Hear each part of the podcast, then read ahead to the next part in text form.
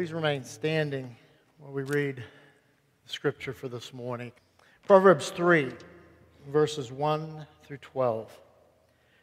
My son, do not forget my teaching, but let your heart keep my commandments. For length of days and years of life and peace they will add to you. Let not steadfast love and faithfulness forsake you. Bind them around your neck, write them on the tablet of your heart. So you will find favor and good success in the sight of God and man. Trust in the Lord with all your heart, and do not lean on your own understanding. In all your ways acknowledge him, and he will make straight your paths. Be not wise in your own eyes.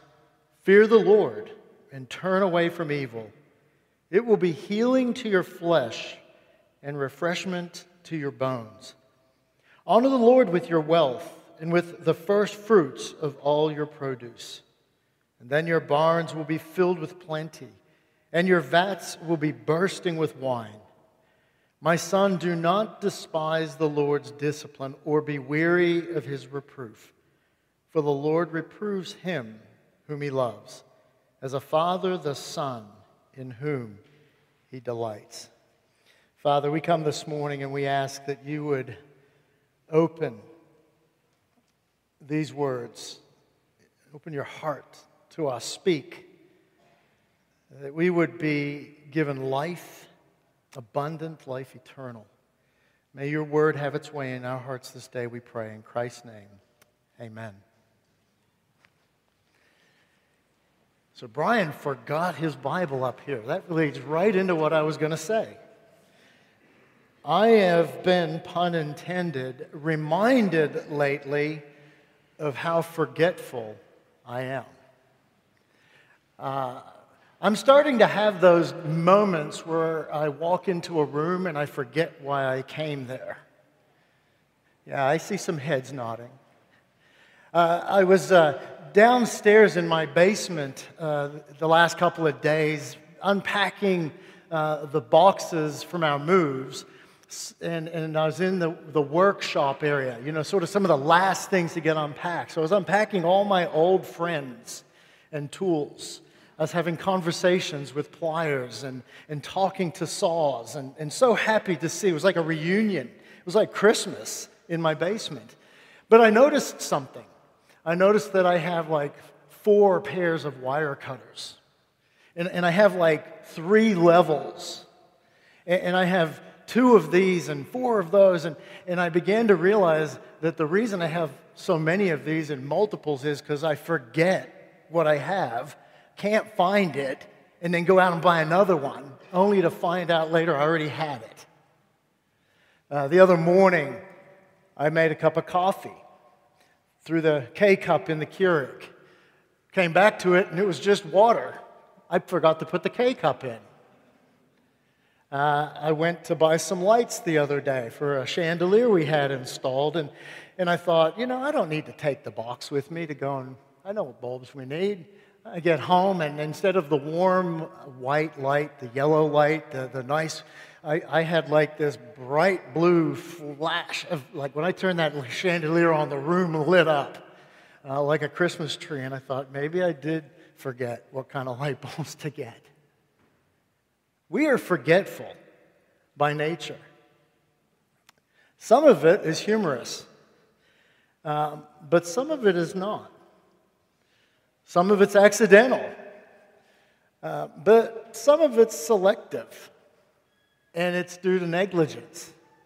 And, and our passage this morning starts with those words. This is Solomon speaking to his son, and he says, My son, don't forget my teaching. And we might think, well, that just means sort of uh, you need to learn these things, right? We, we need to, to hear what uh, the, the preacher says this morning. We need to read the scriptures, and, and we just need to keep those things in our minds cognitively, right? If, if I could just expand the brain bandwidth, I would be fine. I could, I could do this. But the next phrase in the passage tells us why we can't and, and why forgetfulness is a bigger thing than just a problem of the head. but let your heart keep my commandments. You see, there's a forgetfulness that is of the mind, but then there's a forgetfulness that's far more serious, and it's a forgetfulness of the heart. It's not just a bad memory, it's, it's a bad heart. It's a failing heart. It's a, it's a heart that forgets because it goes after the wrong things. Sinclair Ferguson, uh, in his book on the Sermon on the Mount, talks about how easy it is to forget God because we take lesser things and, and we make them bigger until they block out our view of who God is and what God is doing. I remember as a kid, we used to love to kind of squish people, my brother and I. We would look with one eye shut and we would put our fingers and say, I'm squishing him, right? And, and, and I'm squishing her, and we would squish things. And we thought it was funny. And, and the point being, it takes a little thing and it brings it right, and it's the only thing you're focusing on. And, and we do that with life. We take lesser things, not necessarily bad things, and we bring them so close to our hearts and we hold so dearly to these things, material, some of them, and others are, are not material things, things like reputation and comfort. They're, uh, they're things we pursue and we bring them so close that we forget God. That we, we don't have enough vision to see God because those other things are so big before us. The book of Proverbs, I just want to say a couple of things about just, just the book of Proverbs in general. The book of Proverbs is uh, a, sort of an either or um, statement. At least in this part, they are. In other words, you can either do this or that, but you can't do both. You, you can either trust God or you can lean on your own understanding. You, you can either be wise in your own eyes or trust in the Lord's wisdom and His strength. You can either honor God with your success and your wealth and your blessings, or you can hoard and keep things to yourself. You can't do both. This is sort of what Joshua would tell the people of God at the end of uh, Joshua chapter 24. Choose this day whom you'll serve. You, you can serve the gods of the nations or the true and living God. This is what Jesus would say when he would tell, talk about money and possessions, and he would say, You can either serve God or you can serve mammon or money or things, but you can't do both. And, and this teaching section of this father to this son is sort of either or oriented. And, and it presents it this way you can either do this or this. And then it gives us an encouragement. It says, and if you will do this, which the father really wants the son to do, if you will do this, here's a promise, or, or, or here's a motivation or a reason why. Now, maybe you've heard this said before that, that the book of Proverbs is general truths for life, things that are generally true, but not always true. And in, a part, in, in part, that's true, but in part, that's not really true. The book of Proverbs is filled with definite principles. You can either this or that. That's not something up for negotiation. You, you can either or, but the promises that get attached to those things are the usually true in life. What I mean by that is that, that um, the, the, the principle is a definite, either this or that. The promise is a usual. Actually, even more than that, the promise is usual in this life, but it's definite in the life to come. In other words, you can honor God with your blessings in this life or hoard them. And, and if you will honor him, you will find that you have plenty. In fact, you have more than plenty, you have enough to give. And that's usually true in this life. Sometimes that's not true in this life, but usually it's true. But you know what? It is absolutely true in the life to come. And so that's sort of the structure. And these promises are summed up in verse 2 all of the promises that get attached to these five statements we're going to look at this morning are summed up in this idea of for length of days and years of life and peace will be added to you. What is that talking about? It's not talking about the, the length of your life. That if you do these things, you're going to have a long life. Generally, I've checked, and the length of days for everybody that I've checked so far is 24 hours. Nobody here that I know of has a day that is longer than anyone else's day. The length of days means something else. You have to kind of hunt around, but if you go and look, for example, in Deuteronomy 30, verse 20, listen to what it says there. It says, For he, God, is your life and length of days. And so I believe what the Psalm or what the Proverbs writer here is saying to his son is this that if you will live in this manner, you will have the presence of God. You will have the life with God. And you will have peace, the peace of God, as a part of that life. And I'm going to say one more thing before we, we jump in to these five points, and that is that this is not, I'll say this at the end again We'll come back to this reality, but this is not a do better sermon. Uh, the, the New Year's Sunday sermons are notorious for being do better sermons, to try harder. Uh, to, to make new promises, to make resolutions, to, to recommit, uh, to, to sort of fix this year what we didn't really get around to last year. Uh, and that's not what this is at all. This, these things that we're about to look at today are not so much the things that God wants us to do, but they're the things that He says that we are. These are the things that are true of His people. They're not so much goals for us to attain in this year and to, and to double down and, and try harder to do them, but, but rather uh, they are the marks of a life that God has captured to Himself and is working in. They are the things described here. The things described here are only accomplished by the Father, in the Son, and through the Spirit for his people. So let's dive into them. The first is to submit your heart to God, verses 3 and 4. Let not steadfast love and faithfulness forsake you. Bind them around your neck, write them on the tablet of your heart, so you will find favor and good success in the sight of God and man. These phrases, the steadfast love and faithfulness of God, the Hesed love, the unfailing and undeserved love of God, and his faithfulness to do what he says, is sort of a, a summary statement of, of who God is and what God does. The writer of Exodus said that God is abounding in love and faithfulness. He is, it, it is who he is as his being. It, it is um, it's not just what he does. And it also describes all of the things that he does do because of who he is.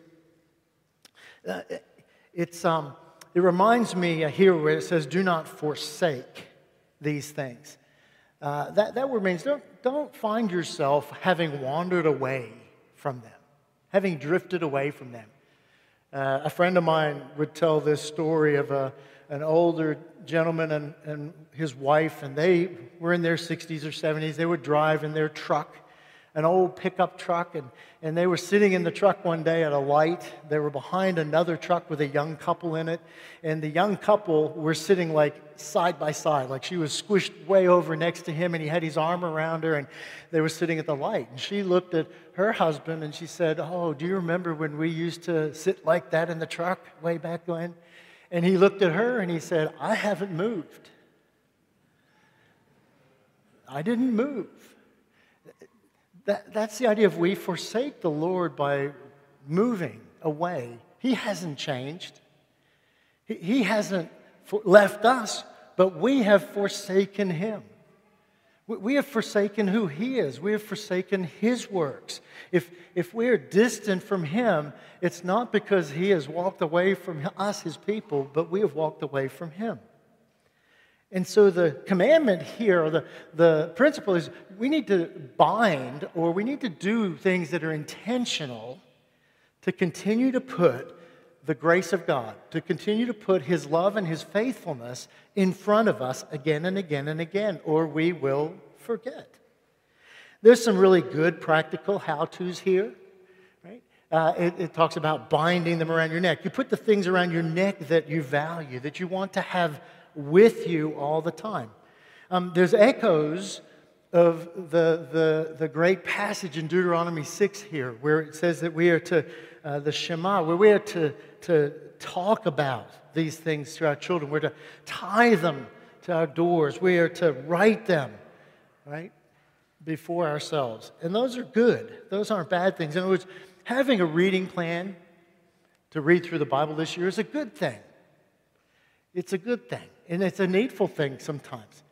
But there's a better thing that's tucked away in here, a greater thing. And the greater thing is summed up in this phrase write them on the tablet of your heart. It's one thing to read your reading plan through and check all the boxes at the end of the year and say, I read the Bible through. It's another thing to let the Bible read through you during the year and, and to allow it to write upon your heart about the love and about the faithfulness of God, which we so easily drift away from. There are lots of ways that you can do that this year. And I would encourage us to aim for the bigger goal, not, not of just knowing the Bible better, but of actually being changed by it more. Actually, letting, not just abiding in God's Word, but God's Word abiding in us. The promise contained here that goes with that is that you'll have favor, good success. Favor and good success. Not, not success in a worldly sense, but rather, um, that, that phrase, favor, is an interesting word. It means to have a prudence about one's life. In other words, to have a sense where you do the right things the right way, in the right timing, for the right reasons. That's a great summary of the idea of the word prudent or to be in favor. To, to be a person who lives in a manner that is prudent, doing the right things the right way at the right time for the right reasons. To have a rightness in our lives before God. Um, C.S. Lewis wrote this. He said, It would be, uh, it would seem that our Lord finds our desires not too strong, but too weak.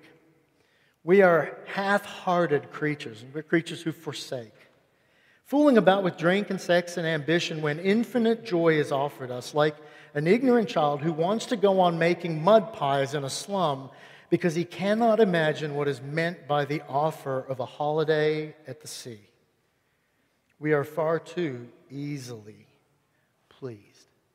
And I think that's what it's saying here. don't forsake God for other things. Don't, don't forsake Him to go play in our mud puddles with our mud pies. But rather to ask God this year to give us right passions and a right heart, one that leans toward remembering and intentionally seeking after a greater understanding and knowledge of His steadfast love and His faithfulness. The second exhortation in these verses is to submit our ways to God. And it almost follows on the heels of the first. Trust in the Lord with all your heart and do not lean on your own understanding. In all your ways, acknowledge Him, and He will make straight your paths. The heart that. Um, the heart that is filled with an understanding of God's love and faithfulness is the heart that trusts Him. Or you could say the opposite the heart that forgets about God's love and God's faithfulness will not trust him, but rather has to seek after something else to lean upon. Forgetting God, we trust ourselves. It's the natural bent. John Owen phrased it this way The great folly of man in trials is leaning on his own understanding and counsels. And what is the result of this? Whenever in our trials we confront our own understanding, when we listen to our own reason, even though they appear to be good, the principle of living by faith is stifled. And we will in this way be led down by our own counsels. Or another uh, pastor, theologian of the past, Charles Bridges, he, he, called, he wrote a commentary on the book of Proverbs uh, that in his day was sort of a, a benchmark uh, for preachers and teachers. And he, he went and exposited this passage and says, What God calls us to here is to have a childlike trust and to have an exclusive trust in the Lord and to have an exhaustive trust in all of our ways. I remember sitting in a meeting once. We had these annual planning retreats when we were on the mission field. And we would get away as a team to the mountains somewhere in Bulgaria, and we would be in a, a, a, a sort of a remote place. Uh, it was usually a beautiful place. And part of what we did was plan for the upcoming year and, and look at the year that had passed. And so uh, I remember sort of beginning to dread these meetings uh, a little bit uh, because they usually followed the same pattern. We would just get stuck in, in, in thinking through and all of the possibilities. And I remember one time we were all sitting around and brainstorming, but nothing, the wheels were just spinning and spinning, spinning. And I remember somebody uh, spoke up, I believe it was one of the, the national pastors um, that was with us helping actually. Um, and, and he said, uh, we, we had decided to take a break from our planning and to just take some time to pray. And he jokingly said, he says, Oh, it's come to that? Uh, it was sort of a, a short comment, but, but it was right to the point. It, it had come to that. We, we had actually begun to learn the lesson of coming to the end of our own understanding and, and trusting in the Lord with all of these ways that lay before us. To learn to acknowledge Him that's a loaded phrase. What does it mean to acknowledge Him? Well, it's far more than just knowing about Him. Uh, it carries the idea in the Hebrew of knowing by and through experience, of, of trusting His person for our acceptance, leaning upon His righteousness for our justification, uh, to cling to His sacrifice for our pardon, to look to His fullness for our supply and to rest in His power for our protection. It means to make God our only hope. A.W. Tozer talked about uh, a pseudo faith that was a faith that didn't acknowledge God. He said pseudo faith always arranges for a way out, just in case God fails.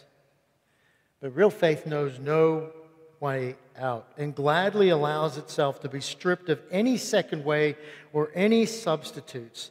For true faith, it is either God or a total collapse. Uh, of acknowledging God as to have a, a, an exhaustive trust in Him. Too, as the psalmist would write in Psalm 16 18, to set the Lord before us always. The promise here is that if we live in that manner, God makes our path straight. That doesn't mean that He makes it always easy and comfortable. I've heard that, that kind of a statement made numerous times that if, if we do X, God will make our way comfortable and easy.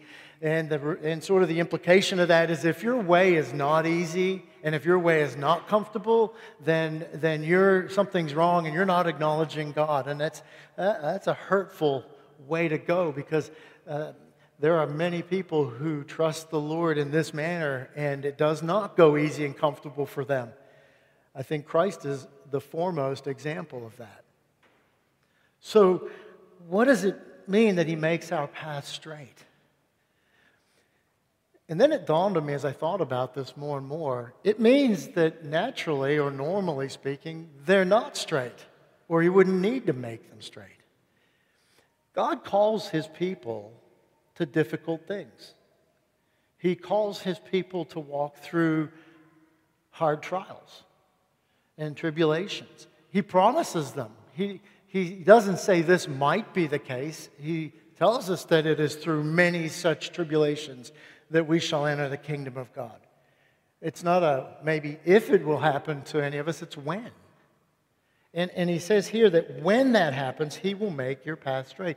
Uh, uh, the picture of the Red Sea and God's people at the Red Sea came to my mind. And I thought, you know, that's often how it is. Maybe that's where you are at this point in the new year. Uh, you feel like there's very few good choices in front of you with a work decision or, or something to do with family or and it could be any number of areas of our lives that we're looking to the Lord, and it seems like there's only two options: chariots or ocean. And God called his people to cross that sea, and he made the way straight for them. Uh, and, and I believe he does the same thing for us. Sometimes he calls us into difficult things. This 2023 will be a difficult year for some of us. We don't know what the trials will be yet. But we're told that if we trust in him and not lean upon our own understanding, then he will make those ways straight or plain or clear. He'll bring clarity to them. Next, we submit our relationships to God. Do not be wise in your own eyes. Fear the Lord. Turn away from evil. It'll be healing to your flesh and refreshment to your bones.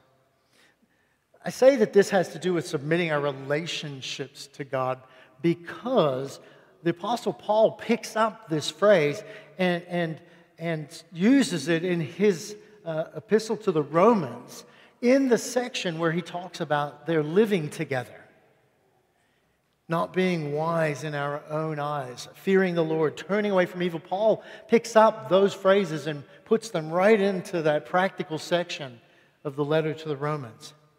And so here I think he's saying to trust our relationships to him. Uh, go back and think about make your path straight. You know, the difficulty of our paths is often people, isn't it? Remember being asked when I was looking at and applying at churches. One church, it may have been Mercy, I can't remember who, but uh, a church asked me, what, what is the thing that you love most about ministry? I said, Oh, that's easy. People. People. And, and I kind of shared some examples of why that's so. And they said, Great. What are some of the things that you like least about ministry? And I said, Oh, that's easy too. People. People. And I shared some stories about people. Oftentimes, the people are the things that make our paths not straight. Right? But here it says to not be wise in our own eyes, but to fear the Lord, to, to make the Lord our first love. I've discovered that unless God is my first love, I really don't do a very good job of loving others well. If God is not the one that fills me, then I will tend to look to other people to do that, and I will use them to that end. And if they cooperate and fulfill whatever my desires are for that, then they're useful to me. I love them. If they get in the way, I get frustrated and, and I want them out of my way. And relationships tend to fall apart if God is not my first love. This, this idea here is to turning away from evil. To fear God turns us away and keeps us from falling into the evil that comes through self reliance, for your self conceit and self sufficiency. This seemed to be a big teaching for Solomon. He said it again later in the book of Proverbs, chapter 16. By the fear of the Lord, one turns away from evil. The promise in this passage, in this verse, verse 8, is sort of interesting. Literally, it says this it will be uh, health to your navel or belly button, it'll be health to your belly button and strength to your marrow. And I thought, what on earth is that talking about? Let me tell you a story where this sort of came to mean something to me. It was about four years ago. I won't give you the whole background, but I was driving to the airport in D.C to pick up a bag that I had forgotten at the airport. See, the forgetfulness thing goes way back. I had left my bag with a laptop in it in the airport in DC and driven all the way back almost to Pittsburgh. And so I had to get in my car to drive back to the airport. Well, on the way, I started to feel pretty bad. My stomach was sort of feeling knotted up. I thought I'll roll the windows down, I'll get over this. And, and I didn't get any better and, and it was in Virginia. Uh, I forget the town that I was in, but it maybe Loudoun or somewhere along the way. I was in Virginia. I went to a Sheetz. I thought I'm going to get out and get gas and get something to drink. Maybe I'll feel better. I got out, and as I stood up, I felt like my entire body sank through the pavement. And I staggered into the Sheetz and told this clerk, some young guy, I need help. And they apparently dragged me to the back room of the Sheetz, put my feet up, gave me some water. I had had a full out panic attack. And that's what this verse is talking about here. What are the two areas of our physical being that are affected when all of the relationships in our lives are not what they ought to be? Is it not our stomachs, our GI? And is it not, and I would describe it this way I had this sort of feeling of inner trembling. I don't know if you've ever felt that before. I felt like there was so like my body was sort of trembling and I couldn't stop from within. I bet some of you have felt that. The two key symptoms of when we fail to fear the Lord and we become afraid of everything else in our lives. And whether you know it or not, eventually for me, it was four years ago, it catches up to us. As a friend and a counselor told me, he said, Your body keeps score. You may not, but your body keeps score, and it has decided to call in that score. Isn't that the way it happens to us when we have relationships that are not what they ought to be? Where we use people where life doesn't come easy or straight. I'm going to speed up here. The next point is to submit your blessings to God. Honor Him with your wealth and first fruits. Then your barns will be full of plenty and your vats will be bursting with wine. Here it's talking about, uh, about giving out of, out of the goodness that God gives to us to be giving to other people. I had a friend, everybody in Bulgaria, when you live there, should have a friend who's a mechanic. It, things don't happen the same way in that part of the world as here, and, and, and you have to have someone you trust. And so I had a mechanic friend named Pepe, and Pepe was awesome. I love Pepe because he kept my cars on the road and I could trust him, which wasn't what you could say about most um, people who worked on cars. And so I went with Pepe once to buy a car. I took him along because I wanted his expertise. And we looked at this car, and I was looking at all the, you know, the usual stuff. I'm looking at the amenities, I'm looking at the body, I'm looking at this and that. Pepe just stood at the back of the car on a knee down by the exhaust pipe. And Pepe looked up at me, and I'll never forget, Pepe said, You can tell almost anything you need to know about the engine on a car by the exhaust. Now, I don't know if that's true or not, but he certainly did uh, he, he became sort of the, the exhaust whisperer for me.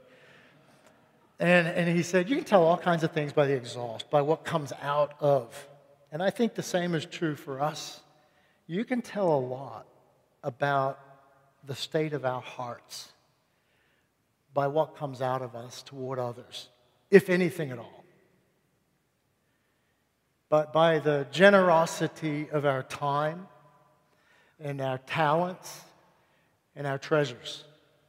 And if there's very little that comes out of us in those three areas toward the benefit and the blessing of others, something's wrong within. Something's off in that engine, in that heart. Honoring God with our treasures. And he makes these two promises you will always have plenty, your barns will be filled with plenty, and you will always have extra the vats will be bursting. God will give uh, to his people as they give of those areas of their lives to others. Uh, the best resource I can give you for this would be the Word of God. If you struggle with contentment, spend some time in Philippians 4. If you struggle with commitment to giving, fear that you would not have enough, look at Malachi 3. If you just want a general understanding of what the scriptures speak about stewardship and, and generosity and giving, then look at 2 Corinthians 9. Not only do we give the good things and the blessings in our lives to God, we give the sorrows, verses 11 and 12. Do not despise the Lord's discipline or be weary of his reproof, for the Lord reproves him whom he loves as a father the son in whom he delights. You know, when you, you take, I think of the traditional marriage vows for better or for worse, for richer or for poorer, in sickness and in health. The, the 9 and 10 are those good things. That's the better, richer health. And 11 and 12 are the worse, the poor, and the sickness. And, and it says here um, that we are not to despise those things or become weary of them. Two dangers Despising would be this hating of it, of just, of just hating the discipline of the Lord. And when I say discipline, I don't mean just God coming up and whacking us because you did something wrong. I'm talking about where, where God is sort of maybe pressing his thumb upon us and, and seeking to get our attention. And, and we just sort of hate that. I mean, I remember when I was a kid and my dad would want to talk to me about something. I just, there was a part of me as a son that just welled up and I hated it. I, I was like, stop preaching. I get it. I didn't get it. I, just, I just wanted the lesson to end. I, I, and, and so hating it, but then also being weary of it, of devaluing it, of, of just, ah, I can't wait for that to end and be over. And um, those are the two dangers that we, that we would face. Job knew a little bit about suffering under the hand of God, didn't he? In verse 5, uh, chapter 5, verse 17 of Job, it says, Behold, blessed is the one whom God reproves. Therefore, despise not the discipline of the Almighty. Uh, this is classically Job reminding himself of something that I'm sure he did not feel at the time. He was declaring a truth that he knew, but probably was struggling to grasp and, and hold on to. Hebrews chapter 12 actually exposits this whole concept of talking about the, the, the love of God demonstrated in the discipline of his people. And in, in Hebrews 12, it actually uses a word, a Greek word, to talk about this, and, and the word is gymnasium or gym. We're sitting in one. Uh, uh and, it, and it carries the idea of being strengthened through that hardship. Going to the gym. It's a real popular resolution, isn't it? I need to go to the gym more. So we, you know, come, come to the Y this week. It'll be the busiest week of the year, right? Everybody will sign up. Everybody will be here. Come in about a month, it'll be back to normal. Um, but the idea being that uh, a little bit of hardship on the body physically is good for it in strengthening it. God knows what's best for us. And so he disciplines us for a manifold number of reasons. Again, it was C.S. Lewis said if we cry out for less of God's, uh, when we cry out for God to do away with our sufferings, we are actually crying out for less of God's love. We're actually asking God to love us less. So let me close with this. I told you this was not a, a do good, do better sermon. Notice it begins with the phrase, my son. And then verse 11, also again, my son. And that's important. They're just two words, but what they do is they bookend this teaching, this passage, in relationship.